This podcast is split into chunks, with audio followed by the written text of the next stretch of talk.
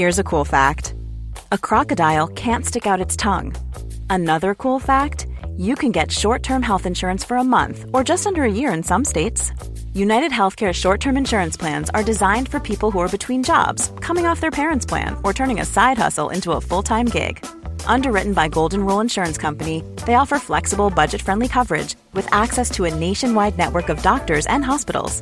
Get more cool facts about United Healthcare short term plans at uh1.com. Quality sleep is essential. That's why the Sleep Number Smart Bed is designed for your ever evolving sleep needs. Need a bed that's firmer or softer on either side? Helps you sleep at a comfortable temperature? Sleep Number Smart Beds let you individualize your comfort so you sleep better together. JD Power ranks Sleep Number number 1 in customer satisfaction with mattresses purchased in-store. And now, save 50% on the Sleep Number limited edition Smart Bed for a limited time. For JD Power 2023 award information, visit jdpower.com/awards. Only at a Sleep Number store or sleepnumber.com. You should celebrate yourself every day, but some days you should celebrate with jewelry. Whether you want to commemorate an unforgettable moment or just bring some added sparkle to your collection, Blue Nile can offer you expert guidance and a wide assortment of jewelry of the highest quality at the best price.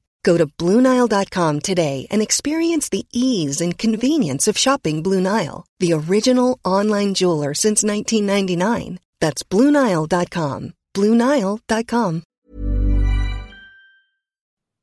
You are listening to Missed Apex Podcast. We live F1.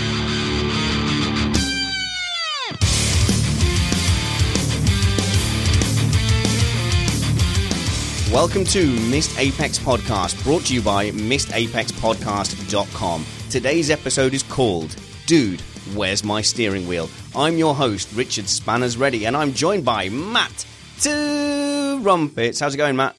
Ah, it's going pretty good there, Spanners. How about yourself? Although I, I have to admit, much like alternative facts, I do have an alternative headline for you. Go for it. Ricciardo wins, Stroll on the podium, and no, it's not April.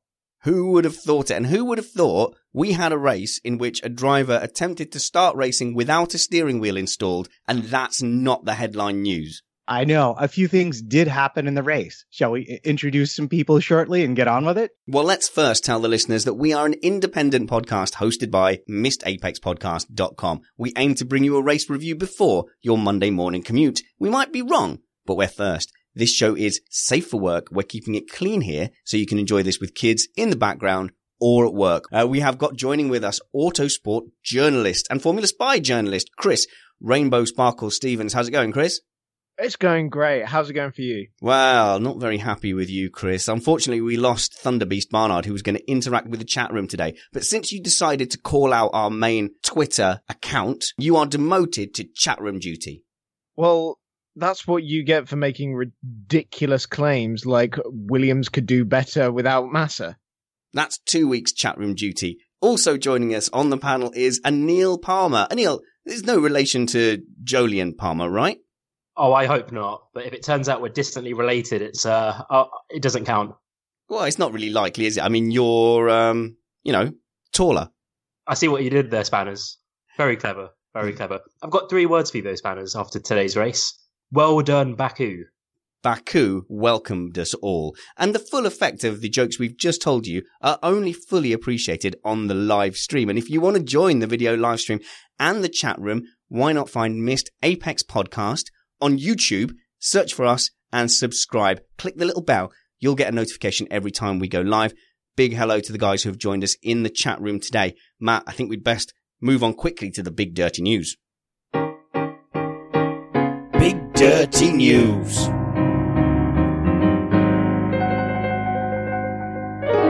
Yes, the big dirty news is that Baku has welcomed us all for a second year. Uh, just briefly, Matt. I mean, what did you what did you make of the race? Uh, did you stay awake? Did you watch it all? Yeah, I watched it all. I mean, there was all that boring bits in the middle where they drove around behind the safety car, but I do feel compelled to point out that I mentioned yesterday in my qualifying review that the safety car would indeed be pivotal to the race. I just didn't realize the inability to drive cars would be the rest of it. Do you enjoy yourself, Chris Anil? Yeah, absolutely. Loved it. I mean, I really enjoy the Baku track, and yeah, the race last year was a little bit anticlimactic, but it properly delivered this year. Yeah, I absolutely loved it. I think it was probably my favorite race of the last few years. Actually, it was just there was just so much drama, lots of action, and I mean, sometimes we want one safety car. This time we had about twenty, so it's all good. Oh, you Generation Xers. No, what are you? You're all millennials. You're not happy unless there's cars crashing into the barrier. I guess the novelty races are for some people. We'll go into a bit of an argument later as to whether we think that Baku is a good addition to the Formula One calendar or not. But let's start pre-race. A few things came to light. Firstly, a very, very prickly interview with Julian Palmer. Sorry, Jolyon Palmer. Look, people get upset when I say that wrong. But if you have an uncommon name that sounds very much like a common name, you can't get all that upset. Uh, Matt, he seemed really, really irritated just to be asked simple questions such as, how come you're doing real bad? Yeah, no, I, I can't understand. Oh, how do you feel about that person who drove your car way faster than you? Or about that other person who also drove your car way faster than you? Are, are you worried about your job now? Should you be worried about your job? I don't know why that might set him off. No, it seemed like they just caught him at a bad time, to be honest with you. We've seen drivers react far worse to those sorts of questions. Or I could even point to in the closing interviews a certain Mr. Toto Wolff reacting to questioning Oh, by yeah. Scott about exactly how that thing came loose in the race. As as somebody who has asked Jolyon a few questions at the wrong time, uh, and a few drivers at the wrong time at that as well, uh, I can say that it, it is a pretty regular um, thing, and I think for JP as well, it's it's fairly understandable because he comes into every uh, weekend and gets similar levels of criticism. All these comments on social media, journalists always asking him the same sort of questions. So I think it's fairly complacent. I just love how Jennie Gow kept asking him questions. Like after the first question, you could tell he was a bit annoyed, and then she just kept pushing and pushing. I thought it was great. Um, I like to see drivers kind of react like that and not just give the standard PR answers. But yeah, I felt for him, and it only got worse from there. It did. Uh, but that's Jennie Gow's job. Uh, to do. You can't certainly take it out on her. It did feel like he was taking it out on her a bit. Now, I used to have a job for for the longest time where I was working on my own, and it didn't matter whether I was having a bad day or not. I could sit and I could shout and I could expleat and listen to loud music, and it didn't matter. Then I moved into a big open plan floor plate, and suddenly you realize that people are paying attention to everything you do, and you just cannot have a bad day. And this is a hyper extreme version of that. Um, and you know, sorry, that is part of your job every day is to be prepared like, you know, his interview game failed him this weekend. But look, let's move on to Sauber, um, who have fired Monisha Kaltenborn and then immediately hired 17 team principals to take over for the rest of the 2017 season, Matt. Yeah, we could call this one the curse of Giedo van der Garde, if you like, because probably at the end of the day, that set the stage for the selling of the shares, which set the stage for not Marcus Ericsson's money, but I'm pretty sure I remember it being someone in his general entourage's money having been parked at Longbow and them coming in and rescuing Sauber. And now, before you know it, surprise, surprise, surprise, suddenly Monisha's out the door over, shall we term them creative differences with the actual owners of Sauber? I don't know. I've heard two different stories. One we got from your very own Joe Saywood about technical staff being at issue. And then, of course, the other concerns that thing that everyone is at great pains to dispel the fact that they now want Ericsson to be the number one driver at Sauber. And Monisha was not happy about that. Any word on the street there, Chris? Not so much. It's not something I have a, a great deal of information on, unfortunately. Then shut up and stop wasting all our time. So, Matt, Briatore meets with Mercedes and Renault. This is to do with Alonso, is it? Well, he he does help run Alonso's career, and it, is still not a thing I can get out of my mind seeing him wandering around the paddock after having been banned for life. But apparently, this is the way these things go. And yes, he had a nice evening meal with both uh, Lauda and Toto Wolff, and I believe also with um, uh, whoever is at Renault managing now. I've forgotten. Vasseur is up for Sauber, so it has to be Abiteboul, I believe. And yeah, Alonso seemed remarkably happy for someone whose test engine stopped running because the gearbox broke and someone whose battery didn't work during the race. He seemed to be remarkably happy about his future prospects. Joshua Clare in the chat says Ericsson must be rolling in cash to be propping up the Swiss F1 team of all things. Yeah, I mean, he obviously has significant power behind the scenes. And it was interesting today to hear Wehrlein, you know, very tentatively asking for permission to overtake Ericsson. And the nonchalant reply was, yes, of course. Why would you ask such a thing? Note to uh, reprimand Wehrlein later. But okay, so the last bit of news I want to go into before we talk about racing matters is Allison being snitched on, being grassed up by Christian Horner as the person who had alerted the authorities to Ferrari, uh, as I understand it, using a second auxiliary oil tank to burn. Now, we knew that Mercedes were doing this. So did we not know that Ferrari were doing this before? No, I, I, don't believe we thought that Ferrari. We everybody thought Mercedes was up to this dastardly trick, which, given the source of the rumor about Ferrari, might very well have been true. And then when they got when the initial technical directive came through, they probably thought better of it because I don't think it would have made as much of a difference two them.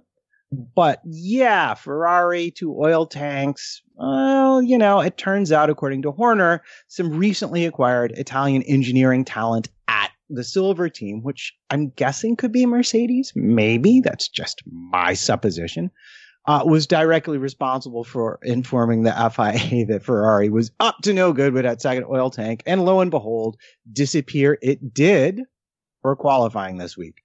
Excellent. And Horner earlier on, actually, in um, I think it was one of the free practice interviews, he said about this oil thing, and then he said, "Yeah, you know," and it was, you know, it could be the red cars or the silver cars. You know, I, I was, I'm, you know, as if I'm not going to give anything away, but then he was very, very clear, uh, talking to Sky to to really drive home who he thought it was. All right, let's get into qualification. Matthew, what jumped out for you? Well, Lance Stroll jumped out for me. I mean, first there he is at Canada, rocking it home in the points, and boom, there he is. Next race, very difficult track, caught more than a few drivers out, and oh, look at me, I'm in Q3. And he had some help. Yeah, now this is an interesting thing. Um, we had Paddy Lowe um, talking about a test at Austin with a 14 Williams uh, saying that that he felt that was very helpful because it dealt in just in basic terms of using Massa's setup as a baseline for him to get a proper qualifying setup going. And he said that it didn't matter that the car was so different because it was just basic setup kind of stuff that they got into. Yeah, Anil. This makes me wonder how good their simulation uh, or how good their simulators are if he's having to use a 2014 car, which isn't very representative of the current cars you know, surely that setup work should be able to be done in the simulator. You would think so. And I think for experienced drivers, that's probably the case. But the fact of the matter is, for the drivers, the simulators are not that great. They're really great for the engineers. But if you're a driver who's needing to understand what changing a spring rate does to your turn in in medium high speed corners, simulator's not going to tell you that. You need an actual race car out on an actual track. Yeah, Chris. It's funny because Lawrence Stroll, Lance's father, said after the race that that test probably made no difference whatsoever for Lance. So very contrasting information. Yes, well, and that's because that was apparently not the only thing young Lance was up to this week. He was also up with Rob Wilson, noted F1 driver whisperer, according to Peter Windsor, driving around in some Vauxhalls, learning how tires really work. Yeah, Rob Wilson has worked with a lot of drivers, a lot of name drivers, and apparently now also has worked his magic with Lance Stroll.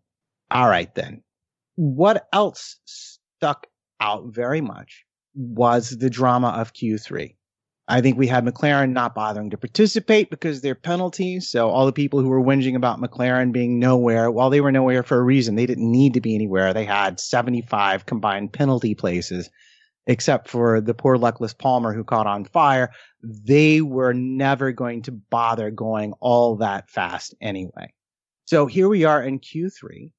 And with the banker laps in, it's not Hamilton at the top because he had a mistake. Instead, it was Bottas at the top, provisional pole, and then it got interesting. Yeah, Spanners. Yeah, I don't think Hamilton does banker laps. I'm just, I'm going to test this theory now more that I've thought of it, but I, I think he just, he doesn't rate that as a tactic. I think the others go down and they try and lay down a representative time with no mistakes. and then uh, they go for it in the second stint. I think Hamilton just goes, I've got two chances to make the perfect lap. And sometimes that doesn't come off. But to further back that up, think of the amount of times Hamilton has not been on top after the first round of Q3 times because he's made a mistake or he's not quite found it, but then pulls out a blinding lap that surprises us for pace. Think, well, where's that pace come from? He had it all along. It's just he had not hooked it up in that first, first run through. I don't think anyone does quote banker laps. The whole point of Q3 is you go out there and, you know, fire it off straight away. And especially uh, with the way uh, the tires are working this year, it is good to just keep working them through because you never know. The best conditions might actually be earlier in Q3, given some of the, the surfaces that we've been racing on this year. I don't think you could be more wrong. I think most of the drivers get out there and they set a lap at like 95, 97% effort. So they're not risking going off, but they know they have their grid position if anything else goes wrong or there's a red flag. Matt? Well, I was just going to say, well, regardless, what I meant by banker was he didn't have his best effort on the board after round one. And in fact, it became an issue for them because the question given the number of warm up laps they were all running, because they were all running multiple warm up laps, because the issue with this qualifying was getting the front, I'm going to say it, just put your hands in your ears, tires, and keeping them up to temperature during the long straights back and forth. So they ran extra warm up laps. And as time was running out, there was a big uh, debate over the radio as to whether he should come in and get fresh tires or whether he should try and set one more time and come in in fresh tires. And they were in the middle of talking about how many laps he could do if he finished the one he was on, which was actually a pretty good one. When lo and behold, everybody's favorite Australian, by which I mean only Australian, drove it straight into the wall and brought out the red flag with three and a half minutes left to go. Okay, Baha in the chat says he did the same in Canada. I saw it with my own eyes. Uh, see how much pace there is left for him in Q3. Uh, Philip Allen says Ham made a mistake in the Q3 first run. Exactly. He did at turn 16. But that's what I'm saying. What he makes more mistakes in those first runs in Q3 because he's really going for it. Alex Van Gene, Jeansy in the chat room, who's driving back from Nürburgring with Bradley Philpott, who's, who's going to come and talk to us very soon. You are, aren't you, Brad? Uh, says they both agree with me. Yes. Come on. Why aren't you guys on the panel instead of Anil who's going to say something contrary to me? I completely agree with what you what, what you said. Actually, um, Hamilton's first lap was actually quick everywhere. It was just that final corner yeah. where he lost about half a second. Uh, but just on what Matt raised about Ricciardo going off, I mentioned after the Canada post review that Verstappen's really started to come alive in qualifying, and he was the quicker Red Bull driver over the whole weekend. So it wasn't surprising to see Ricciardo again struggle to match him. Although, of course, I think we kind of got the last laugh. But yeah, anyway, great qualifying from all the drivers. Othnell says Will Buxton thinks nice guy Seb was just trying to put the frighteners on Lewis and he just miscalculated. Whoa, whoa, whoa, you're skipping ahead. You're skipping ahead to whose fault is this? I don't know if we're even going to cover that incident. It's whether we get time. There was so many whose fault is this is that after we ask Matt where the race was won and lost, we're going to go straight into that and that will probably dominate the rest of the show. Oh, uh, well, let's do that now.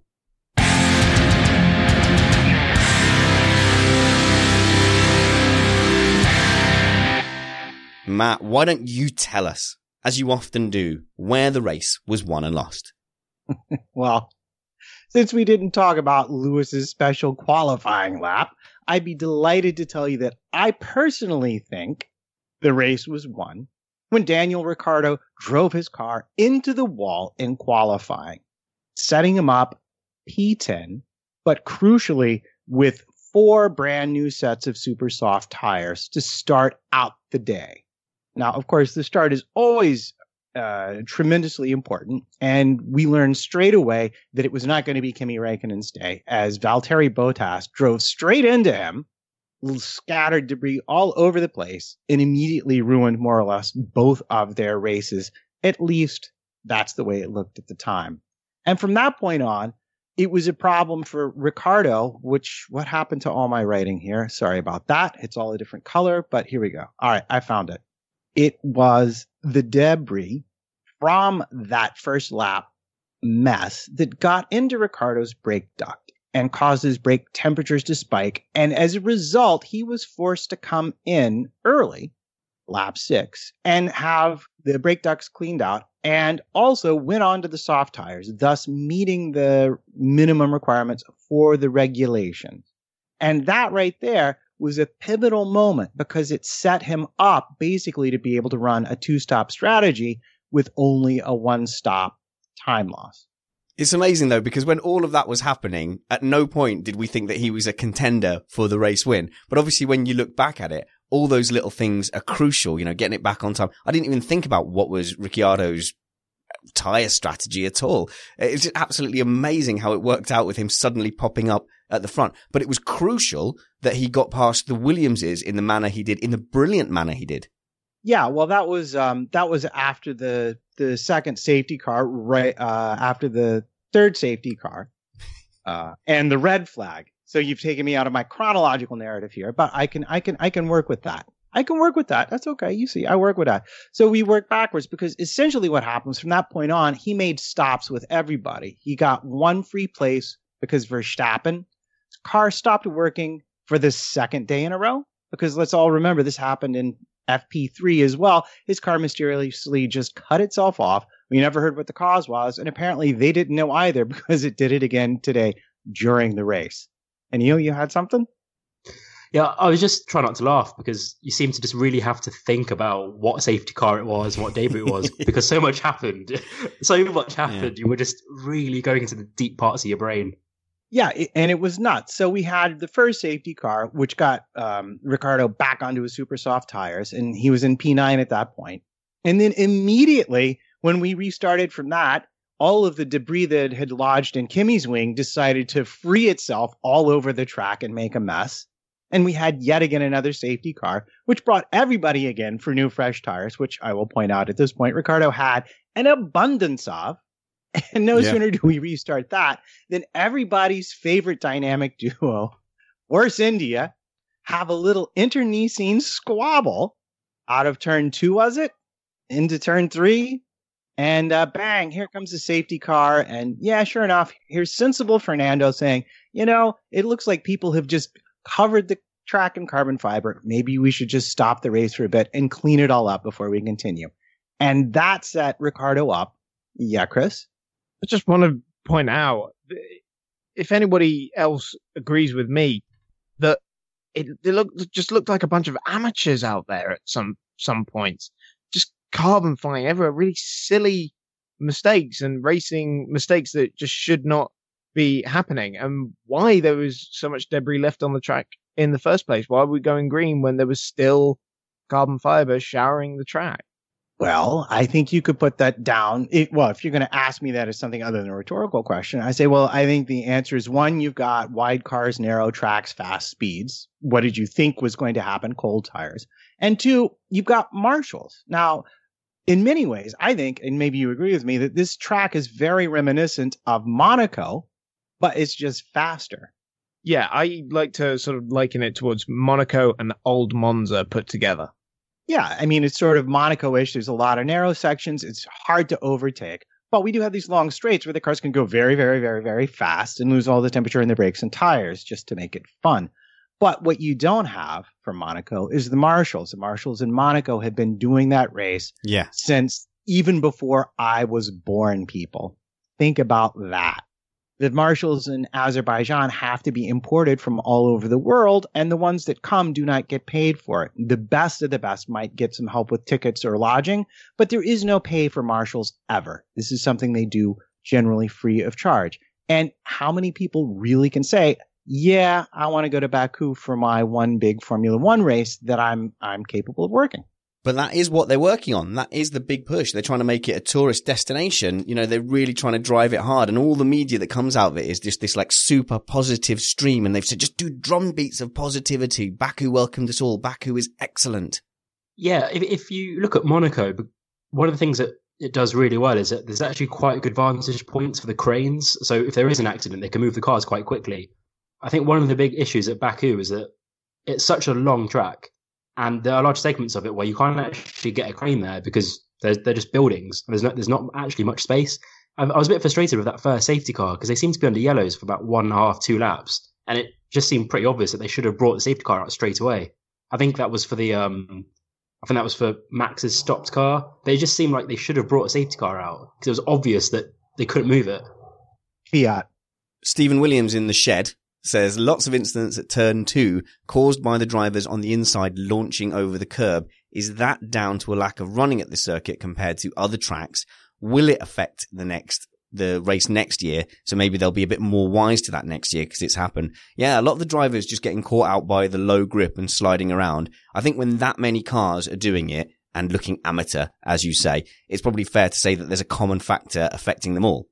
This is a track that has been designed to make these world class drivers look like amateurs. It worked. And it has it, it definitely worked. Yeah, but it's amazing seeing them doing low grip, uh, trying to handle four wheel slides uh, when they're used to being so planted.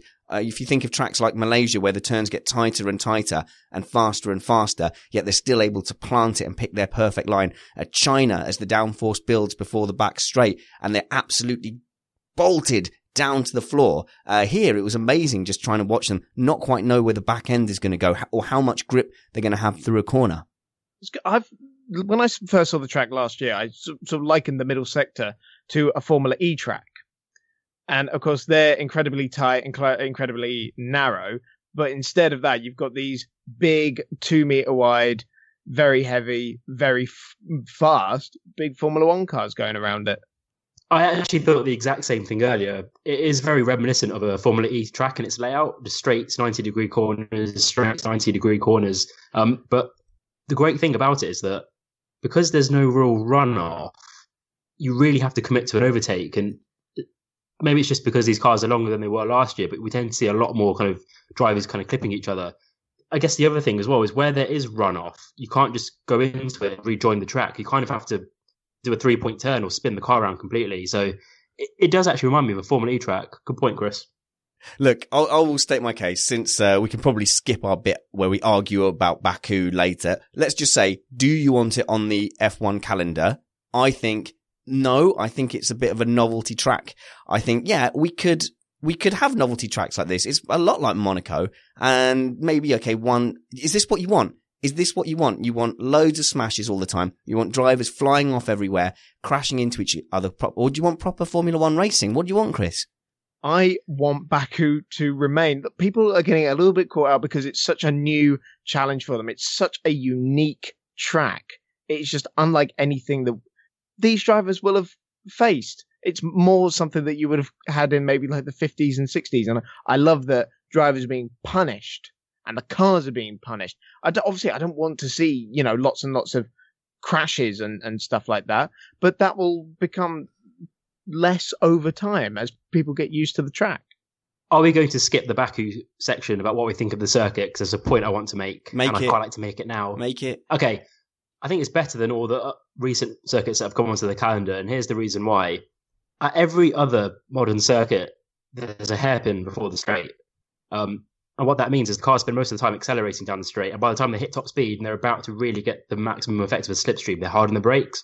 The great thing with Baku is that they hit top speed miles, like literally a mile before the main part of the straight. And that's when they hit V max, which is maximum speed. That's when drag's at its most. So the slipstream is super effective down there. Right. So I would just like to toss in the shed this at this point is making the very good point that they love the lack of runoffs, make the drivers prove they know what they're doing. So it does seem to be popular. For me, I could lose the politics, but I think on the whole, it will probably be a bit more entertaining than Monaco year over year. This is Tilke's best track since Turkey. 100%. All right, maybe as a freak one-off track with crashes and smashes, but you're surely not saying you would want to see Formula One tracks going in this direction. I mean, we could take Barcelona and just smash Armco around it and and uh, you know see the carnage. No, no, no. It must remain a unique jewel on the calendar because otherwise it loses its charm.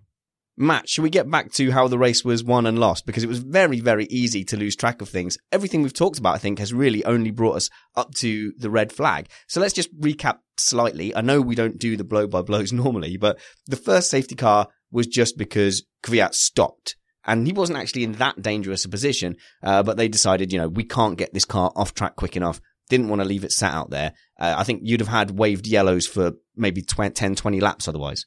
Yeah, and it's important to note two other other things came out of that. One was we had Lance Stroll up to P7, and most importantly, Valtteri Bottas, who had been sent back out a lap down after his initial coming together with Raikkonen, unlapped himself and found himself at the back into the field That's again. a good point. Yeah. And this was very crucial, both because Mercedes could easily have retired him in order to give him a new gearbox and replace other stuff that you're normally not allowed to, but they chose to send him back out in all likelihood because their strategists were looking at their probability computers and going, yeah, we're going to get a safety car. He's going to be unlapped, and we're looking at championship points if we keep him out there.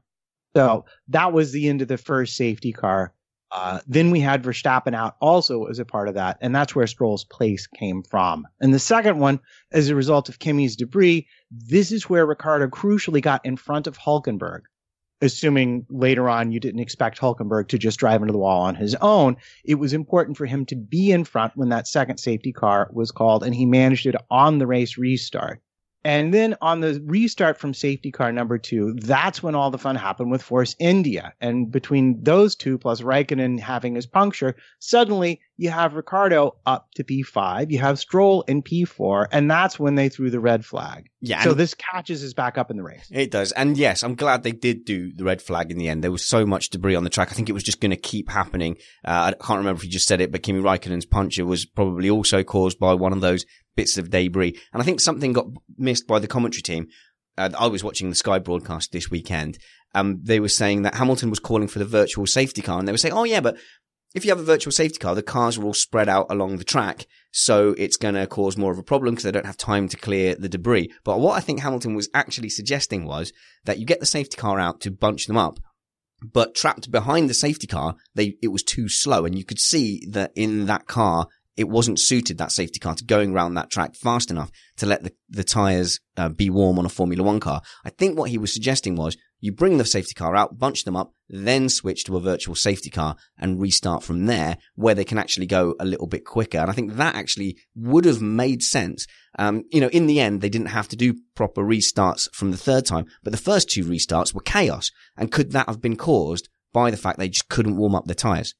Yeah, I, Yeah, I guess the issue with bringing out a virtual safety car is that it's to do with average speed, right? So they don't go at, it's not like when they're in the pit lane and they do 100 kilometers an hour. Under a virtual safety car, you have to average a certain speed. And I guess on a street circuit, that can actually be quite dangerous, particularly if you've got people on the track. Um, it would have certainly made it much better for the drivers because th- they had no heat in their tyres. But the safety car restarts were absolutely amazing. I think the FIA and the stewards took a look at the Formula 2 races because there were some incidents of drivers speeding under yellows, except they were setting a purple sector, but in the actual yellow flag zone, they were slowing down appropriately, but still getting penalties. And so I think that they were trying to avoid that type of scenario by just not putting out a VSC, perhaps. Oh, so kind of like Rosberg and that qualifying lap all those times ago. Is that what you're saying, Sparkles? No, let's not go back there. Kevin six six six six one two three. Oh, definitely good. He snapped that one up before it went. Said, "Who cares? They're the best drivers in the world. Deal with it." There is an element of that, but also we could say, "Oh, they're the best drivers in the world." Everybody gets nominated to take one wheel off uh, before the start of the race and see how they do. Uh, I think we want to see them racing in the best possible conditions. Um, there's no point going to all that effort of having great tires and then deliberately having a condition where those car, those tires are completely unusable. Look, we're going to get onto whose fault is this, Anil, Matt, Chris, as I know you're dying to, and there will be some disagreement between us. I, uh, we all share a WhatsApp group and we've been talking through all these incidents as they happen. And I have, I, my eyes have rolled. I've seen felt aghast at some of my respected colleagues' opinions on some of these incidents. I've gone, how can a sane, intelligent person think that? But not only that, they're going to stand in front of a microphone and, and tell you those things now. But we can't, Chris, uh, go much further without just saying what a fantastic result for a rookie in his eighth race to get onto the podium, nearly a second place, but a third place. Yes, obviously a bit of attrition, a bit of luck, but he only can race the race that's put in front of him. And I just, I feel really, really good for him. I'm delighted. I'm very annoyed Bottas uh, pipped him at the line because it ruined my predetermined headline that I was using for my race report. But I I would like to remind people that you know two weeks ago this is somebody that fans were saying he should not be racing in Formula One, and who on what I would argue is the most difficult track of the year did not put a foot wrong. Lance Stroll. Yeah. Um. Can I go? I'm going. I'm going. Don't stop me. Um. I've never seen a driver and a team like not care at losing a place on the start finish line. Like, if that was anyone else, they'd have been like, "Oh, I was pipped on the line to P3." But it was just great to see how delighted what they were. They, they didn't care that they lost those extra few points. It was more the result. Um, also, I know it was a race of attrition, and there was he was quite fortunate that other drivers had problems. But actually, that's the type of race I would expect a driver like Lance, who's a rookie, to go and hit the wall. So, uh, you know, great result for him. I, I'm really surprised. Absolutely. It's a great point. You know, that Hulkenberg didn't bring it home, did he? And let's look at the long list of people who could have won this race. So people who threw it away. Obviously, Lewis Hamilton could have won this race. Without doubt, what cost him it was a headrest. So there's a human being somewhere involved in that, whether it's a mechanic or whether it's one of the suppliers with a dodgy part. You would have to assume it was putting it back on after the Yes. red flag Yeah. because before the red flag there was no problems, and then the issues start to occur after the red flag. So you'd have to assume maybe somebody put it in loose, or I, I don't. The team haven't actually sort of worked it out yet, so I don't have any official word on it just yet. Okay, I'm to go out on a limb and say that it was a person and they know who it was and that person is well respected in the team. Because when they asked Toto Wolff, so, you know, what happened? You know, what was going on after the restart? You had to come in. Toto's like, look, we cannot go blaming individuals. You know, don't do a witch hunt on my team, whether it's an individual or just someone. Stop it. This is crazy. And I was like, whoa, chill, man. That reminds me of the League of Gentlemen sketch of like, we didn't burn them. Uh, it's like, you know, it's volunteering information that absolutely no one asked for. So look, yeah, it's clear to me. I think in my mind that it was an error, but Anil? They said on the radio when Hamilton boxed that they had been told to bring him in, but he didn't receive um is it a black and orange flag that I'm thinking of? Meatball flag? When your car's So surely if they were told over the radio that he had to come in, he should have also received the flag. I'm just wondering if they were preempting getting that flag or it, it just seems strange that he didn't get the flag if they were telling him they were instructed by the FIA and race control to bring him in. I I'm think, not starting a conspiracy here. I'm just a bit a bit of a grey area. I'm just not sure why he didn't get the flag. I would I would hazard a guess that that Mercedes got a call from Whiting that said if Lewis isn't in by X lap, we're going to show him the meatball, and so they said you got to come in, and they probably initially said, well, we're trying to fix it, we're trying to fix it. They watched him go a lap or two. They're like, it ain't getting fixed. Bring him in. It's a safety issue. If you don't, then he gets the flag. That's usually the way. In in in uh, in my knowledge, that, that that's the way these things go. But I want to go back, if I can, to Stroll and make the equally important point that he also, on that last restart, the same one that saw Ricciardo get in front of him, he also had a really brilliant re- restart when they were all going almost four wide into that first turn, and he managed not to put it into the wall. So, I, yeah, he drove a clean race, but and again, he lifted his pace too when he was being chased down by Bottas. It's not just that he got lucky, or Ricciardo for that matter. They both earned the spots that they had. That's all I really wanted to say.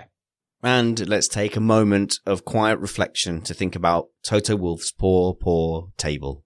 Force India also threw it away. They could have been uh, definitely on the first and second step today. And imagine here we'd be doing a podcast today talking about a double podium for Force India would have been absolutely amazing. But we'll get to whose fault that is in a little while. Uh, Anil Alonso also said on the radio that he could have won today. Yeah, um, that was a really strange comment. I think I know what he was getting at, though.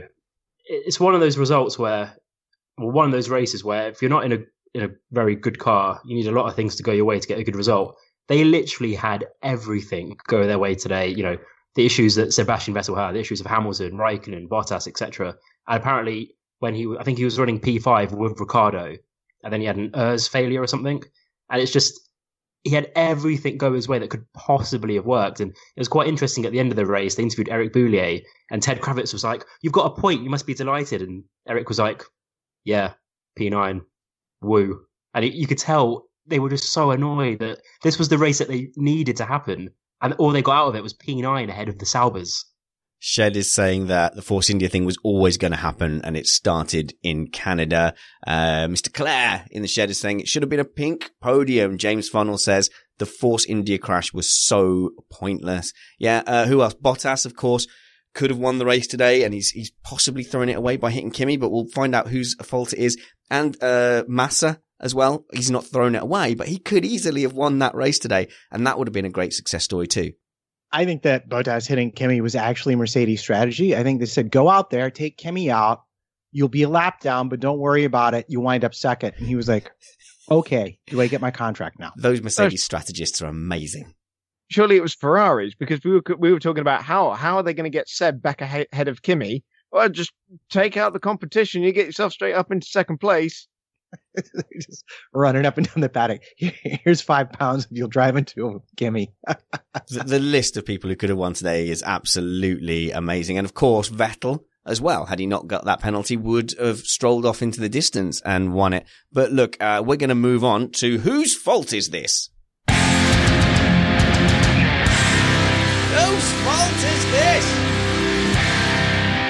As you know, I live in a marriage that very much has a blame culture attached to it. And my wife, uh, recently found out I wasn't sleeping through the night because uh, about an hour into the night, she gets into the habit of just rolling over and kicking me. And because of that, I've not been getting back to sleep and I've not been having a good uh, good sleeps and good rest. But not once has she asked about my welfare or if it's affecting me at work. All she has done is cover her behind and talk about how it's not her fault and maybe it's my fault for disturbing her. So let's find out whose fault this is by not allowing any racing incidents. It is a racing incident, is a cop out and not fit for podcasters to say. If you know other podcasters that say it's just a racing incident and move on, you send them my way. I'll set them straight. Where should we start, Matt? What was the best incident to apportion blame to? Oh, I think probably the we should start at the beginning chronologically. Finn v Finn. Oh, I've got an opinion on this. All right, shall I start? I'll state my case, of which I'm certain. I think it was wildly optimistic for Kimi Raikkonen to try and make that move around the outside. And also, he was the architect of his own doom, Chris, because he pushed Valtteri Bottas quite tight into the center, which sent him flying into the curb, which made him lose control and eventually hit Kimi Raikkonen. A wholly ambitious and avoidable incident. See, this is the interesting thing about that because it was a fair move. It was a very, very fair move. Wasn't. Bottas gets up on the curb. I would say it's his fault. But, you know, there is that curb there, and you do have to wonder why you would squeeze your competitor up against it when it is more likely going to be a risk to you. So you're agreeing? Uh, ah, but no, I would say that that is just a lack of, kind of track knowledge, and that certainly, you know, next year is not something they are going to be doing. They will be leaving a lot more space there unless that curb is flattened. But on the face of it, yeah, I, I put the blame at Bottas, but not punishable. I would just like for everybody in the audience to remember Spanner's words in a few short incidents when we get to the Force Indias. Thank you. It's not the same. Wasn't was the same. An, uh, there was a an, an overtake on Pascal Wehrlein on lap six where someone overtook Wehrlein around the outside and he also had to kind of ride the curb. I think some of it does come down to their experience racing on that track because what I kind of learned watching that race today is if you're going to overtake around the outside of that turn, you are forcing the other guy to go over the curb. And at that point, it's a lottery. I agree with Spanners. And actually, Chris, I think you agree with Spanners as well. Yeah, you're I just agreeing. don't think you can bring yourself to admit it. Okay, I let's, sort of agree with him. let- let's go to the yeah, chat but then. just say you do. No, I don't. Let's go to the chat. Ferglin says Bottas was at fault. Stevens is agreeing. Uh, sorry, not Stevens. Stephen Williams. Why was Kimi going around uh, the outside? Joshua Clare says it was a racing incident. Boo. Did you know I can put people in timeout in the YouTube chat? I'm going to do that. I'm going to put you in timeout. I don't know how long it's for, for saying racing incident. That is completely disallowed. Uh, Spanners is wrong, says several people. Uh, wow. Okay. Yeah. Okay. So, I don't know. It's a bit of 50-50 there. I think this is probably as close to a racing incident as you could, uh, you could get to, given the amount of differing opinions. Uh, what else have we got here, Matt? What, what other, whose fault is this isnesses have we got? Well, if we're going to leave that one behind, the next one that happened almost immediately and, and perhaps was the most comical had to be uh, Daniel Kvyat and Carlos Sainz, which I'm not even sure was investigated as an incident per se, but it certainly didn't do anything to improve the morale at the Toro Rosso garage, did it? Right. So Carlos Sainz said that he deliberately, after the race, he said he deliberately spun the car to avoid contact. Um, and then he also claimed that Kvyat came back on the track like. Life is full of what ifs. Some awesome, like what if AI could fold your laundry? And some, well, less awesome, like what if you have unexpected medical costs? United Healthcare can help get you covered with Health Protector Guard fixed indemnity insurance plans. They supplement your primary plan to help you manage out of pocket costs. No deductibles, no enrollment periods, and especially no more what ifs. Visit uh1.com to find the Health Protector Guard plan for you. Here's a cool fact a crocodile can't stick out its tongue. Another cool fact you can get short term health insurance for a month or just under a year in some states. United Healthcare short term insurance plans are designed for people who are between jobs, coming off their parents' plan, or turning a side hustle into a full time gig.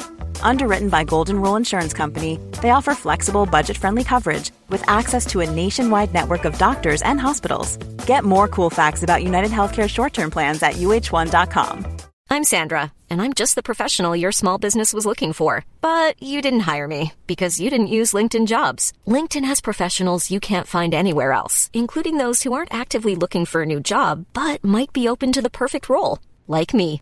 In a given month, over 70% of LinkedIn users don't visit other leading job sites. So if you're not looking on LinkedIn, you'll miss out on great candidates like Sandra. Start hiring professionals like a professional. Post your free job on linkedin.com slash people today. I think he said a madman. But what else is Kvyat supposed to do? To stop the car and say, oh, I'll, I'll let everyone go past and go. Um, oh, ah, Sainz just seems like he's in, he's in a really bad place. Do you know what I loved about uh, Sainz? Though? The exact words were he sacrificed himself.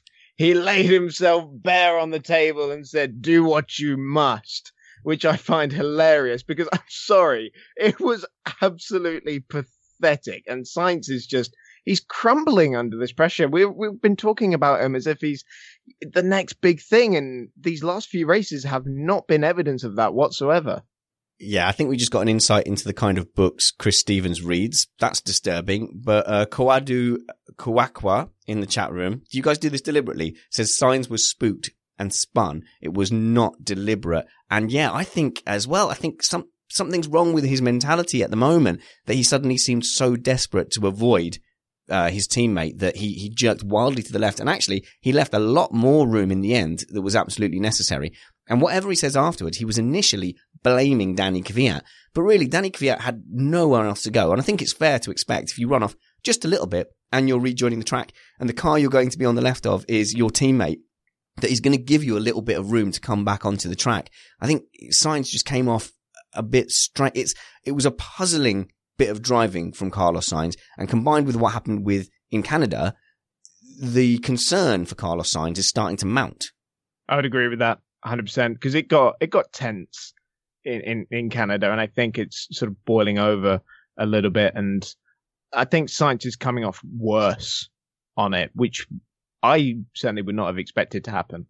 Yeah, I'd just like to do an apology to the person who I jokingly put in timeout in the chat room. It's a five minute timeout. I can't believe it. And he's like one of our best commenters as well. So very, very sorry, Joshua. Uh, maybe that could influence the comment of the week award. I don't know. I'm not saying we should fix it, but you know, PR and stuff.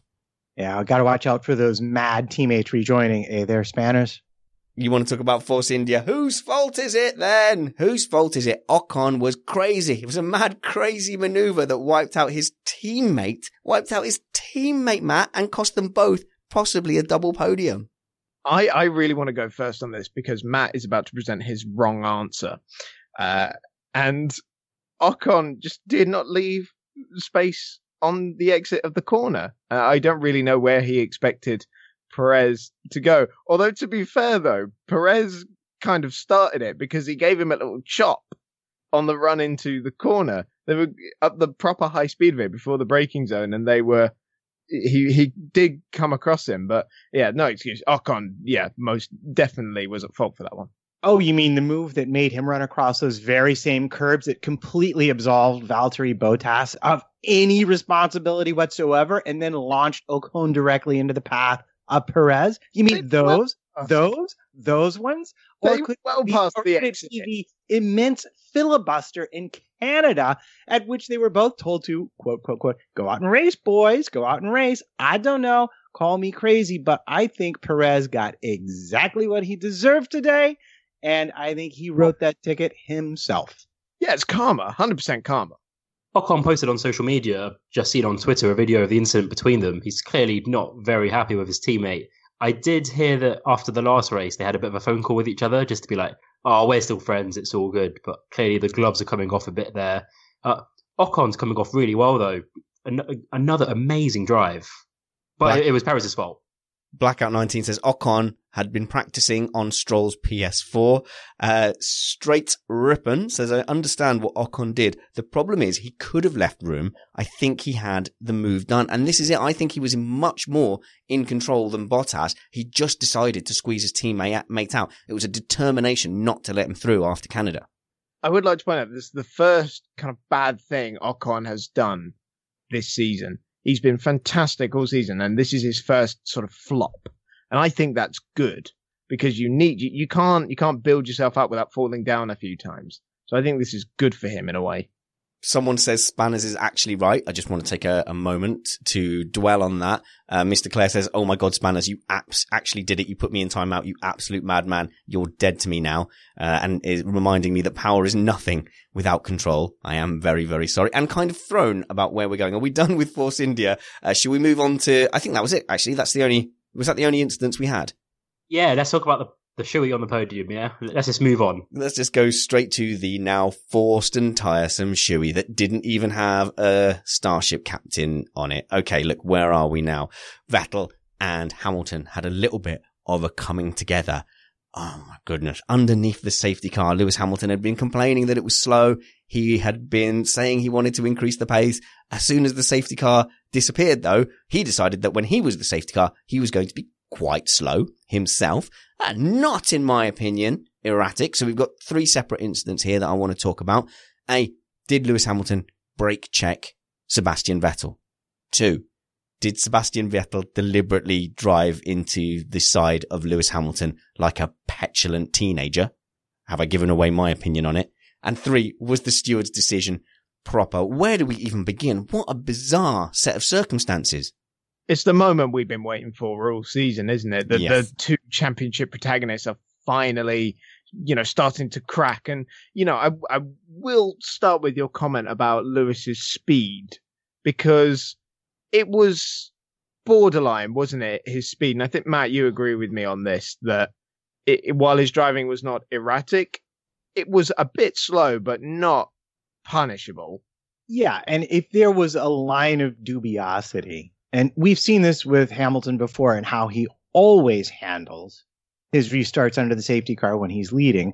Uh, the regulations are quite clear. The car may not be driven unnecessarily slowly, erratically, or in a manner which could be deemed potentially dangerous. That's 27.4. And then again, 39.5, talking about the safety car directly. No car may be driven unnecessarily slowly, erratically, or in a manner which could be deemed potentially dangerous. So it's the same wording both times. And the only that could conceivably apply to Lewis Hamilton at the point at which contact was made was the word slowly, because he was going, if the on screen graphics were correct, which I don't have access to telemetry as much as I might like, I don't.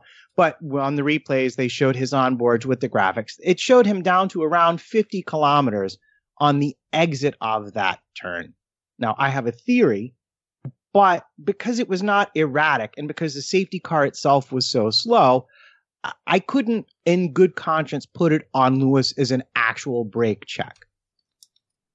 That's my call. Chris, what do you think? Well, wait a minute. Before Chris gets in, I just want to quote what Andrew Benson said on Twitter, which is stewards examined Hamilton's car data in the Vettel incident. He did not brake or lift off completely, maintained more or less constant speed, and behaved the same at the restart at that point on the track as he did at the other two restarts. And that is directly from the FIA, Chris.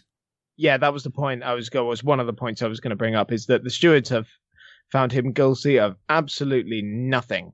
Um, but the other point I was going to make was that restarting in Baku is a little bit different to sort of at your average track because you've got such a long high speed run from the exit of 16 down to the, the safety car line where you're not allowed to overtake the safety car. You do have to back up the pack quite considerably more than you would do at your average racetrack. And that's what all the chaos in the F2 race was caused by last year. They caught the safety car too quickly. And so we had to uh, jam on the anchors. And that's what all the confusion and chaos was, was caused by. And, you know, Lewis got it bang on uh, on the first restart. It was very, very borderline. Uh, and I think he, he acted completely right, did nothing wrong. Alex Van Gene, Gene Z in the chat room actually makes a really good point, was on one of the previous restarts, he got warned that he was quite close to overtaking the safety car too quickly. So Alex's comment here is he had to let the safety car go. He got warned after the first safety car as he nearly passed it before the start. So I think the point he's making there is that as soon as the safety car went, he needed to make sure there was a gap so that when he decided to brake, the safety car was already going to be in the pit lane. I think it's one of those incidents where it's quite clear that Lewis, if you look at the data, obviously didn't do anything wrong. Seb's clearly taken it as though he's deliberately tried to do something here. It reminds me a bit of Singapore 2012. The same thing happened with Vettel and Button. Um, Vettel kind of hit the brakes going into the chicane. Jenson hit the back of him, broke a bit of his front wing. Of course, Jenson Button reacted to it just by going on the radio and saying, think Seb's been a bit naughty. He didn't um, take matters into his own hands clearly Seb's taken that the wrong way. It's a bit like when we have arguments over WhatsApp and we disagree with each other. Um, maybe the tone wasn't there. Uh, clearly, he's thinking, "Oh, what's Lewis done? He's deliberately gone at me." Yeah. Lewis is just doing what he thinks is fine, which was. Yeah, and the nut of it is, ultimately, Vettel was angry because Lewis didn't drive around the corner the way Vettel wanted to drive around the corner, but the point of racing is with Lewis in front. It was Lewis's choice how to drive through the corner. And this is really what kicked it all off, I think. Well, Seb was going through that corner in a completely different manner. He was actually on throttle, whereas Lewis wasn't. Yeah. They obviously both had two very different ideas about how to take this restart because, of course, Lewis needs to try and get the whole shot on everyone so he isn't slipstream. Seb knows he's got two very quick cars behind him, so he wants to be on the back of Lewis. Yeah, I'm just trying to look in the chat room to see if anybody is going to disagree with us because I think the vast majority of people are in agreement with us. But I, am just I'm pained that we're going to be accused of being hamfosi. Chris Ward says, "How many people here screaming about this one have sat in a race car on a rolling start? Hamilton was way too slow." But then he continues, "That obviously doesn't excuse Vettel's behaviour." Um, Matt, you've gone, Anil. Yeah, but just, just on that, you you can make the argument that Hamilton was going too slow, but what rule has he broken? No, it's up to him. He hasn't broken yeah. a rule, right? He's, he's doing what he had to do, and actually, it's the restarts. He, he nailed all of them, so he's doing what he wanted to do. He did it well. He, he wasn't driving dangerously.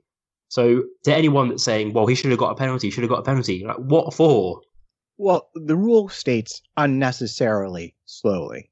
So you can drive slowly, but there needs to be a reason for it. Now, in this case, like I said, I think they had different intentions taking the corner.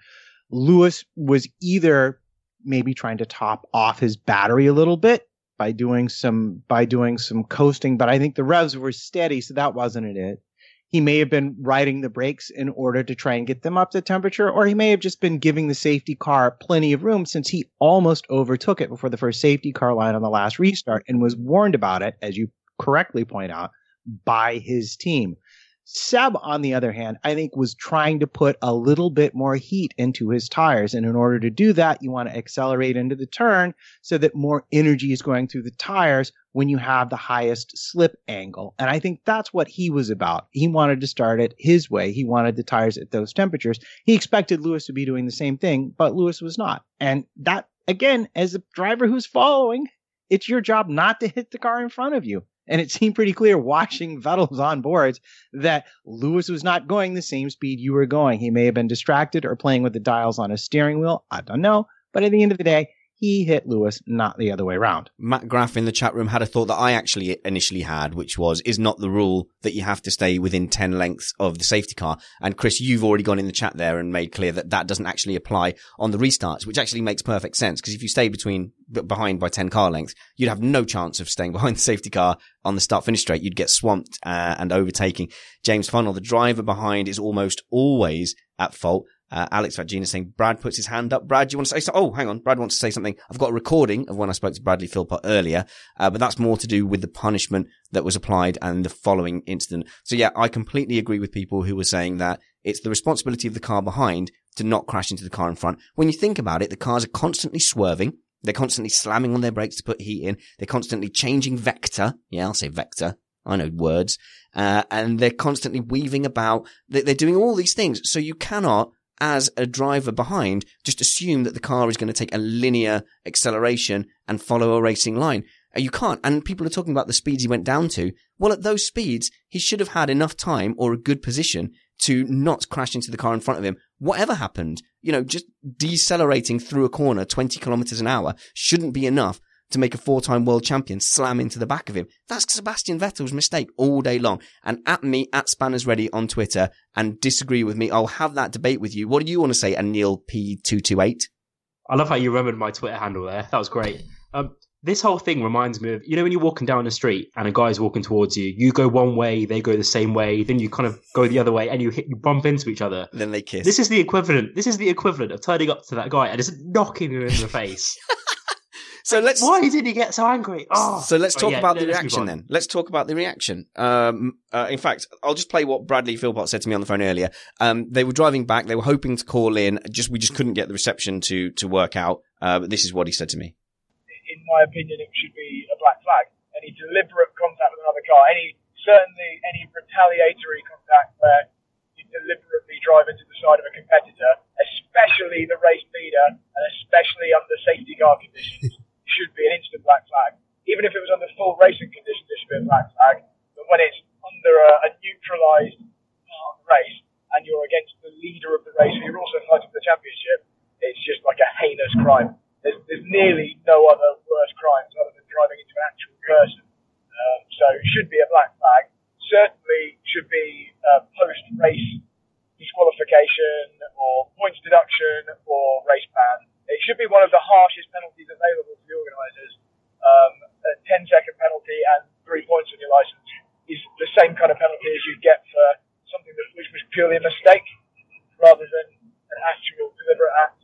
So it's the intention that makes it worse for me, and it's the fact that it's it was very clearly intentional. Well, there you go. Very harsh words from Bradley Philpott, who's not some mug we found off the street. This is a professional racing driver. Let's go to Matt. All right. So are we officially moving on to contact number two now? We are, sir. And if you want me to lay it out, I think this was an absolutely despicable display of petulant and angry toddler rage that needs to be absolutely stamped on. I could not believe we were seeing this from a Formula One driver. We've seen stuff like this in GP2, GP3 in the past with, you know, kids losing their temper, but this is a seasoned professional an example to all of the racing world doing something just so brainless and horrendous that I, I cannot, I, it would take me another 10 minutes to sit here and describe how shocked I was at what he did. It was completely unbelievable. Yeah. Okay. So here goes. Here goes. Absolutely. Here goes. I'm never going to defend Vettel at all from this. He hit Lewis. And when I first saw the incident, I thought exactly what Philpott thought, which is why, why, like, what is there to talk about? Oh, he hit Lewis. Boom. Done. He should be out of the race. And the only question should be, should they ban him from the next race as well? Because if there's anything, anything you do not want to permit, it's retaliatory conduct in a car that can drive 220 miles an hour. It's absurd that they would permit it.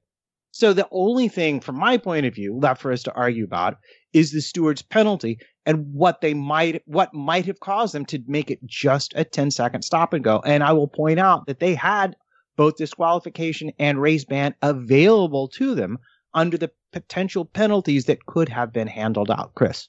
I completely 100% agree with Bradley on the disqualification thing. You know, I was amazed when I saw Pastor Maldonado do this a few years ago, and I cannot believe that a four-time world champion has just done the same thing. I find it absolutely disgraceful and disgusting, and I am shocked. And you know, when I when I first saw it, a part of me really hoped that it was you know, literally just an incident, uh, you know, an accident that he was he was gesticulating. He didn't realize he was still turning right, and then he was going to come straight on and be like, "Oh, sorry about that." But no, he came out and completely confirmed did not it. acknowledge. He didn't acknowledge the incident at all in the post-race interviews. Um, so just on that point, for any of the listeners who don't know what Chris is referring to about the Pastor incidents, um, Maldonado did this twice. The first was on Hamilton in Spa 2011. It wasn't in the race; it was in qualifying. They had a bit of a they kind of held each other up a bit at the chicane, and going up to Eau Rouge, Maldonado just kind of drove into the side of Lewis. He also did the same thing to Sergio Perez at Monaco in 2012. So his penalty in Monaco, which was not in the race, it was um, I think it was in practice. It was a 10 place penalty. The incident with Hamilton was a five place grid penalty. Of course, those weren't for the races, were for qualifying sessions.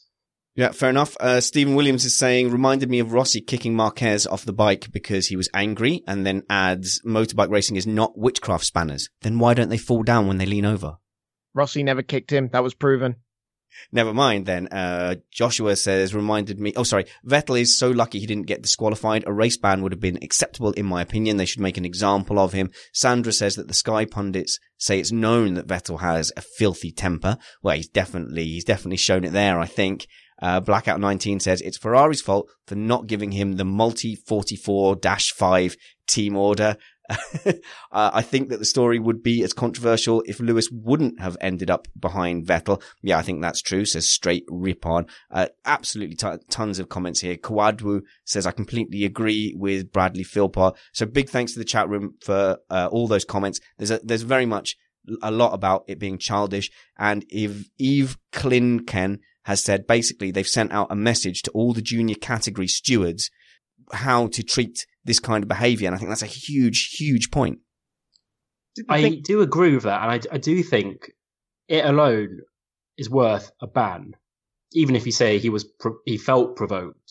Because again, uh, Lewis didn't do anything wrong. It is in line with what they gave to Pastor Maldonado, though. In fact, actually, it's a bit worse because a, a five place grid drop at Spa is not as bad as a, a 10 second stop and go penalty. I guess the only thing I think we would all agree a drive through would not be severe enough. A, a, penalty for the next race wouldn't really be severe enough because actually he probably would have won this race. Um, I do think they need to look at how they treat incidents like this because Maldonado did it twice in like, a year and he just got grid penalties. And actually, what, what you're saying is it's fine to do it because you're not really being made an example of. And again, a four times world champion shouldn't be doing that. Also, Chris, you mentioned what you said, kind of post race to the media and how he was kind of ducking the questions. I do think that comes across worse than it is. Having from my time at Formula E, I saw a lot of incidents between drivers where they were having to be very careful of what they said in, pros, in kind of press conferences. And you were seeing this as well at Battersea when Di Grassi and Buemi had their collision. I think it's one of those things where Seb was just trying to say as little as he could until he debriefs with the team. I I genuinely think there'll be an apology coming out of this. The the thing is, is when they even tried to egg in the question, like, yeah, there was contact between the two cars. He would always refer it back to him going into the back of Lewis. Uh, it's one of the most extreme cases of dodging the question I've ever seen. But at the same time, though, he I think he he knows full well what he's done. He, he's not an idiot. I think he's very clearly just waiting Yeah. for the repercussion. He's waiting to meet the team and say, sit down with Arrivabene and say, look, I shouldn't have done it. I felt provoked. I overstepped the line. There will be an apology, especially from someone like Seb, because I'm not a massive Seb fan, but there are far worse drivers that I'd, you know, personality wise. I think he was just playing the PR game. He had his people kind of recording his interviews. There, there will be more to come from this. I'm sure there will be. Okay, so there's going to be lots of people, and there have been, pointing to this incident or that incident, and I honestly believe that this particular action does not have a peer um, in the recent history of Formula One, certainly since the turn of the millennium. To see guys, he's slowly driving along behind a safety car, and he's just deliberately, to show his specific rage, pulled up alongside another driver and rammed into him quite deliberately is is absolutely insane. And also, yes, the way he behaved afterwards in all the interviews, uh, I, I, think I would have preferred a no comment or I'm waiting to see the replay. I think that would have been better than than how he'd come across like an almost like Trump esque no covfefe or whatever it was he auto tweeted. That's very much how it appeared to me. Like, no, I meant to do it all along, you know, and just just say if you had a moment of road rage, if you snapped, if that pressure got to you in that 49 degree heat, just say that. We'll understand. Just come clean and, and talk about it. So Matthew, where does that take us now? Where does that leave us? Well, the only other thing to argue about is the penalty itself and whether or not it was appropriate. What could have mitigated what we almost seem to entirely agree should have been at a minimum a disqualification from the race. So Vortex Mortio Ken, who sometimes appears on the panel, has usefully listed the available punishments uh, to the stewards uh, from section 38.3 of the F1 sporting regulations. You could have a five second time penalty, a 10 second time penalty. So I take it that's added after the race. A drive through where you just have to go through the pits and come back out. A 10 second stop and go. I think this is in order of severity. 10 second stop and go um, this is what Seb received. So you have to come in, you have to pull in the pit, stop for 10 minutes, no work can be done, and then you go out again. A time penalty. So to me, that feels kind of the same as the front two, but maybe a more, like a non, uh, limited amount of time, I guess they can dish out there. A reprimand, which, does that put points on your license, Matt? A reprimand? Or is that, uh, two reprimands in the season is bad or something? you can get banned from a race if you collect too many reprimands. So they are immediately not painful, but collect too many of them and you lose a race, which is bad. Okay, then so uh, drop of any number of grid positions at the next event. Obviously, that's quite severe. Uh, and disqualification from the result uh, and suspension from the next event. So in recent history, we've seen Romain Grosjean be suspended from an event. I not can't remember the last time we saw someone disqualified from the race. Obviously, you had Schumacher disqualified from a championship, but that's not included in this list. So if you go down here, really, they've picked one of the lightest penalties for one of the worst incidents I've seen, which that's a fail. Right. So if we're looking into the minds of the stewards, and we have to accept the one thing we have to accept is the stewards have better information than us because they do have telemetry to look at. The penalty that Vettel received was usually was the highest type of penalty that one would normally get for what you would consider contact during racing that was predominantly the fault of one driver. So, for example, if I stupidly chucked it up the inside, clanged off somebody's radiator, and we both managed to keep going, I might very well get a 10 second stop and go for excessive stupidity and not knowing how to drive a Formula One car correctly. And that would be proper and good because, frankly, I don't know how to drive a Formula One car. so the conclusion I can make, the only conclusion I can make is there must have been something that convinced the stewards that although Vettel was responsible for the contact, that the contact itself might not have been an intentional action on his part. Seb was trying to sort of argue after the race, I think, that nothing really came of the contact. And I think this goes back to what we were talking about on E radio a few weeks ago about how you shouldn't be punishing the consequence. Yep. You punish crime. I made that point. Have I rubbed off on you, Sparkles? You can learn much. Uh, all right, you're not Yoda or anything. um, but no, I think it, it's a similar scenario because Lewis didn't get put in the wall. He didn't have any broken suspension, thankfully. Nothing really came of it, but equally, it is the stupidest thing you can do as a racing driver. And somebody, one of the uh, GT commentators on Twitter, whose name I forget because I didn't write it down, um, said that if that had been a junior formula in the MSA, that would have been his season over. He would not have been welcome back in the paddock. But how do you how do you punish a four-time world champion? Yeah, I do think this shows a problem with the way they treat this type of incident. The penalty should have been worse.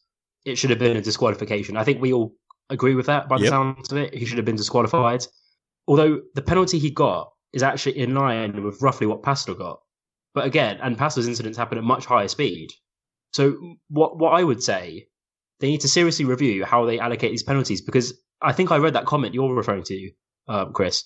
If this happens in a junior formula, that driver would be banned. Like you can't say, well, it's Formula One, we're going to be a bit more lenient. At the end of the day, it's ridiculously dangerous. If I went down the street and drove into someone's car like that, I, I'm pretty sure that's a crime. like, you know, it's really bad. It's such a bad example. And they need to, in the way that they change rules on moving under braking or whatever, this is just as bad. It's so much worse. They, they need to just decide what the regulation is and always stick by it. Right. Well, I'm going to go back to my point, which is if we're looking at what the stewards did, we have to conclude, from my point of view, that they felt that Vettel's contact was unintentional. So he was responsible for it, but he did not drive up beside Hamilton and purposely clout him. This would be the only reason you Yes. wouldn't disqualify him. And to explain that, I go back to when my dad taught me to drive and we're driving down and I go to look to make a turn and he says, don't turn the wheel when you look with your eyes.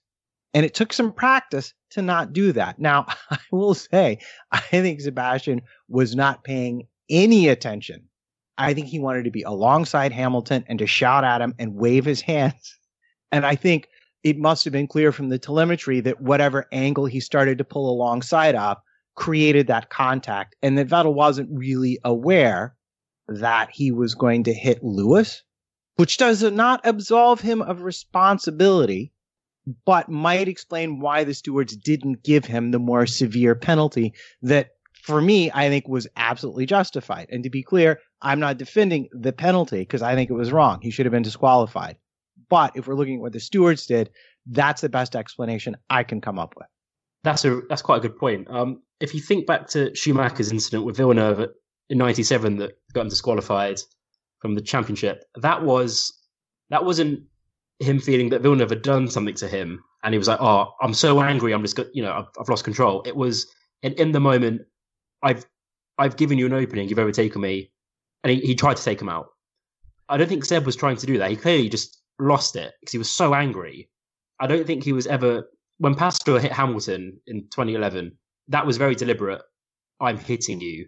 He was trying to make a point. I think Seb just completely lost it. But uh, again, I think the penalty itself it needs to change because we can't start seeing that. And also, what makes it worse is the fact that he ended up ahead of Lewis.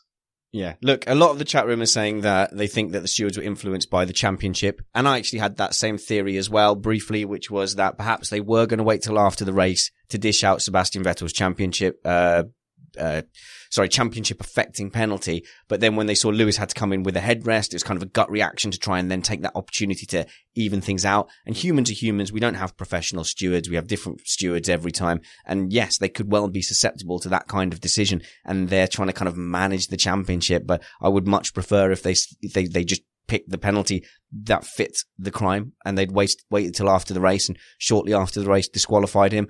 Um, because I think that's what they should have done. But yeah, they could well have been thinking about the implications for the championship. And as Matt pointed out in the chat room, there may be course to appeal. And I'd be very surprised if there was not any kind of appeal going through from Hamilton right now. So it'd be interesting to see how this plays out. Shame we don't get that information, but we might be wrong. But we're first. That's where we go to. Guys, I think we've absolutely flogged the death out of that subject. Let's just quickly go on to any other business and the podium.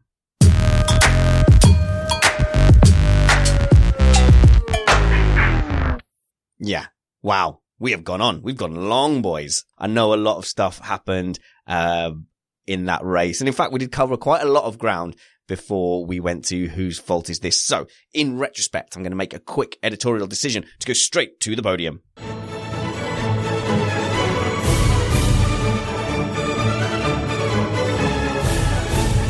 Well, if you've gotten this far, we can only assume that you enjoy this podcast and you might even enjoy it so much that you would like to support us. And there are two ways in which you can do this. A, tell everyone. Just tell them that Missed Apex podcast adds to your F1 fandom. Get your friends to join in the chat room. It's a record chat room we've got today. I'm so amazed by the amount of people who are joining us for a live recording. We, we only ever started doing this video stream so that people could have a chat room. We only went on YouTube to use the chat functionality and it's grown and grown and I couldn't be more happy. The more people that come in there, the better. But please just tell people about Missed Apex podcast.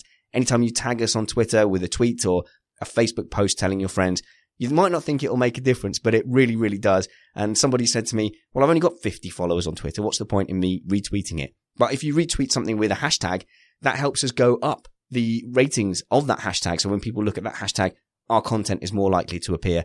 The second way you can support us is give us real money. Uh, there's kind of a tip jar mentality to Patreon. Uh, if you fancy chucking us like $2 a month, uh, I'm not going to sit there and say, oh, you know, you could buy an Av- Avril Lavigne album or you could contribute to Missed Apex podcast.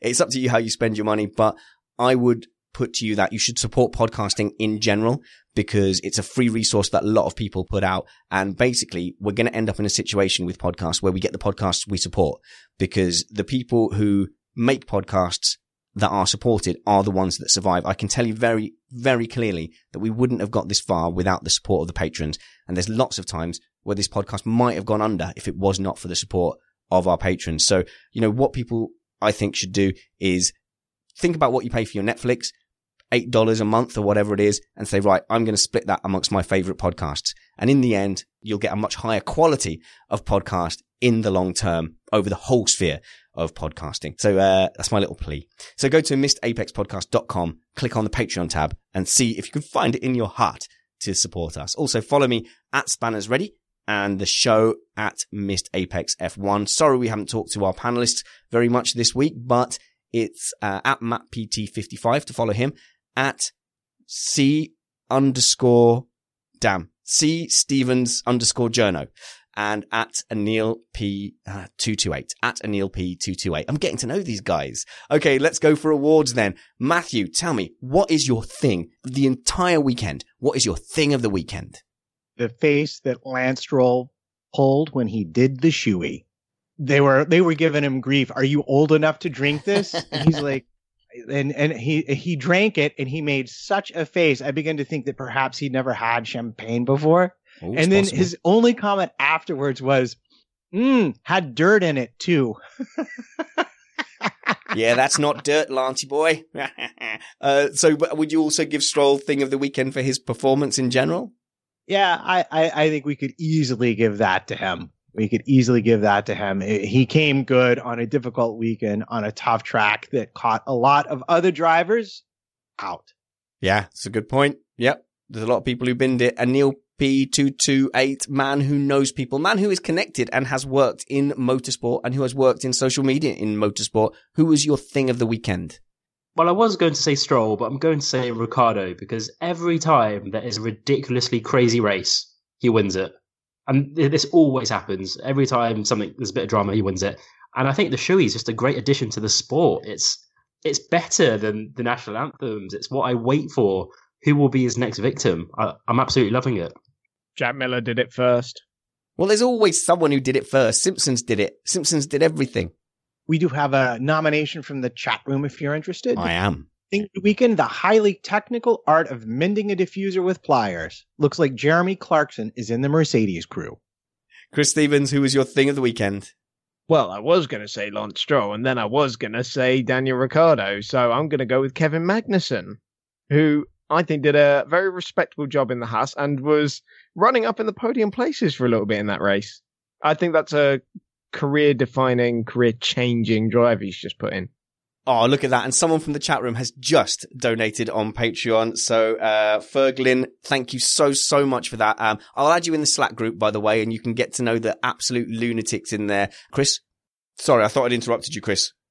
No, no, that was it. Oh, my thing of the weekend, my thing of the weekend is Steve Jones on Channel 4. Even though I watched the Sky coverage, I did catch just the insaneness of Eddie Jordan, who has completely lost the plot. He has entertained me in the past, for which I will thank him, but this week has been bizarre. Like I'm seriously full on, you okay, hun, uh, to everything Eddie Jordan is saying, but Steve Jones has dealt with him super, super patiently and just shown that he's a top, top presenter. I think we need to get off his back now because Steve Jones is becoming part of the fabric of the Formula One media world. And I just want to say a big thumbs up to him. Uh, we, we now do bad things, don't we? Who missed the apex?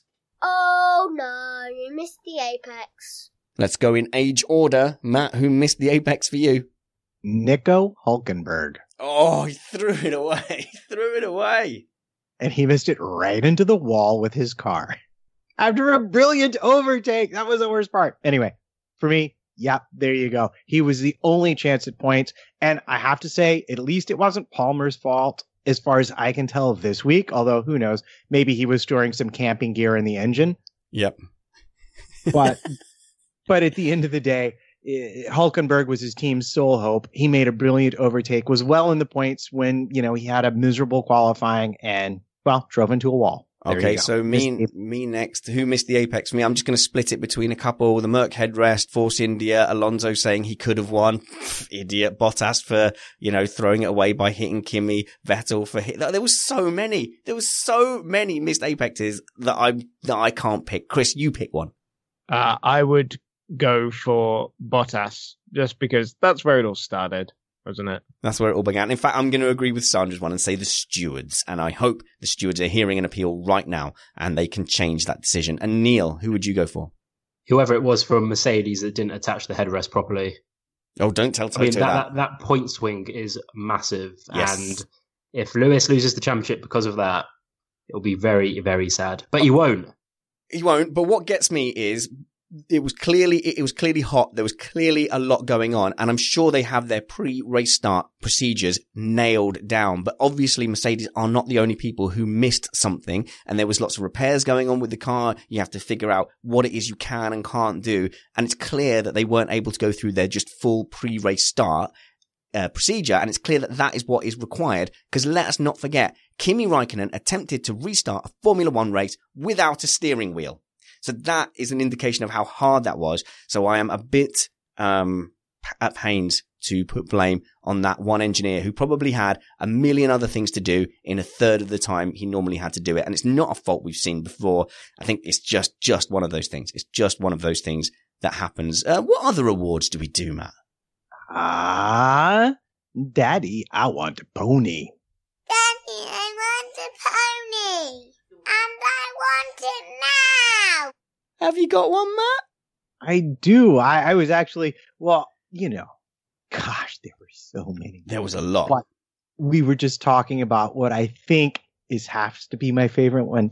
Daddy, I want a steering wheel and I want it now. I can't unfortunately play the audio from, um, but if you just search Kimi Raikkonen steering wheel, uh, it's an amazing bit of audio as he gets increasingly more and more agitated that his car does not have a steering wheel. Anil, do you have a pony lined up for us? I was going to say the exact same thing. His radio is it's just the greatest thing I've ever seen. So yeah, I'm I'm going to go with Kimi. I'm being boring and I'm copying goose banners. No, that's fine. Uh, Chris Stevens, who uh, wants a pony? I- I'm worried you're not going to say the obvious one, so I will, Go on. which is Sebastian Vettel. Oh, like, It's there's, the- just- there's no more words for it, is there? It's the, the post, I would say Sebastian Vettel for the post race interviews because it was the classic. You know, I've had this with my son. You know, you did the thing wrong. Nuh-uh. You did. You did the thing wrong. She did that thing. No, no, no. We're talking about the thing you did wrong. What thing? The thing. Look, guys, we've run very, very long. Thank you for staying with us. Many thanks to the live stream. We will see you soon for some tech time news, Wafflecast, Inside F1 with Joe Saward. I really do hope we get a chance to catch up midweek, but I've not talked to the boys yet, so I can't make any promises. Find us on YouTube, Missed Apex Podcast. Until we hear from you next, remember that wounds heal, chicks dig scars, and glory lasts forever. This was Missed Apex.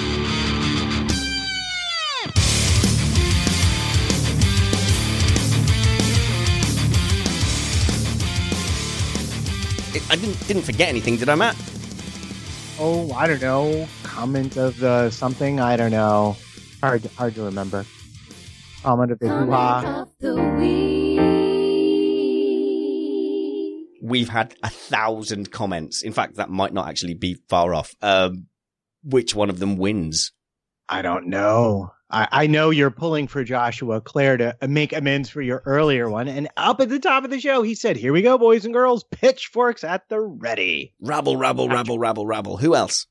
Patrick Green in with airplane full of turkey toothpaste and thunder dump. I don't know what it means, but it seemed kind of funny at the time. I liked it. Philip Allen in with a real shot this week. Renault tried burning the car instead of oil to go faster. Didn't work. You're trying to burn the car to go. That's going to take some recovering from. Move on. Oh Lord, Joshua Clare again. Uh, a good uh, uh, one race does not a good circuit make, and Ellis says, but there are better drivers who aren't in F1 because you have fish paying for drives. You certainly do. No idea what that meant. and then it's some guy named Neil. Oop.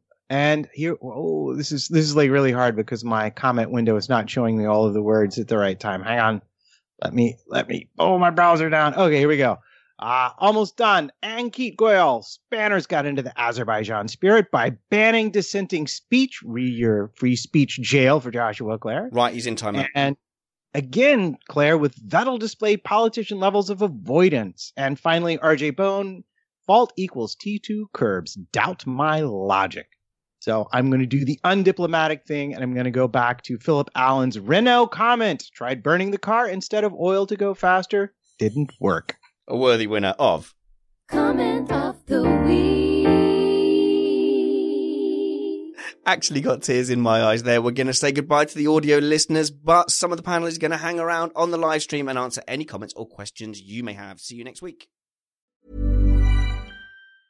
Mom deserves the best, and there's no better place to shop for Mother's Day than Whole Foods Market. They're your destination for unbeatable savings, from premium gifts to show-stopping flowers and irresistible desserts. Start by saving 33% with Prime on all body care and candles. Then get a 15-stem bunch of tulips for just $9.99 each with Prime. Round out Mom's menu with festive rosé, irresistible berry chantilly cake, and more special treats. Come celebrate Mother's Day at Whole Foods Market. Planning for your next trip? Elevate your travel style with Quince. Quince has all the jet setting essentials you'll want for your next getaway, like European linen, premium luggage options, buttery soft Italian leather bags, and so much more. And it's all priced at 50 to 80% less than similar brands. Plus, Quince only works with factories that use safe and ethical manufacturing practices. Pack your bags with high-quality essentials you'll be wearing for vacations to come with Quince. Go to quince.com slash trip for free shipping and 365-day returns. Hi, I'm Daniel, founder of Pretty Litter. Did you know cats tend to hide symptoms of sickness and pain? I learned this the hard way after losing my cat, Gingy. So I created Pretty Litter, a health monitoring litter that helps detect early signs of illness by changing colors, saving you money and potentially your cat's life.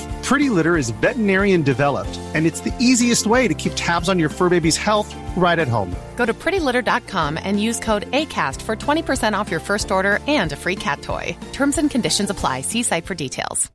Hey, it's Paige DeSorbo from Giggly Squad. High quality fashion without the price tag? Say hello to Quince. I'm snagging high end essentials like cozy cashmere sweaters, sleek leather jackets, fine jewelry, and so much more. With Quince being 50 to 80% less than similar brands. And they partner with factories that prioritize safe, ethical, and responsible manufacturing. I love that. Luxury quality within reach. Go to quince.com slash style to get free shipping and 365 day returns on your next order. Quince.com slash style.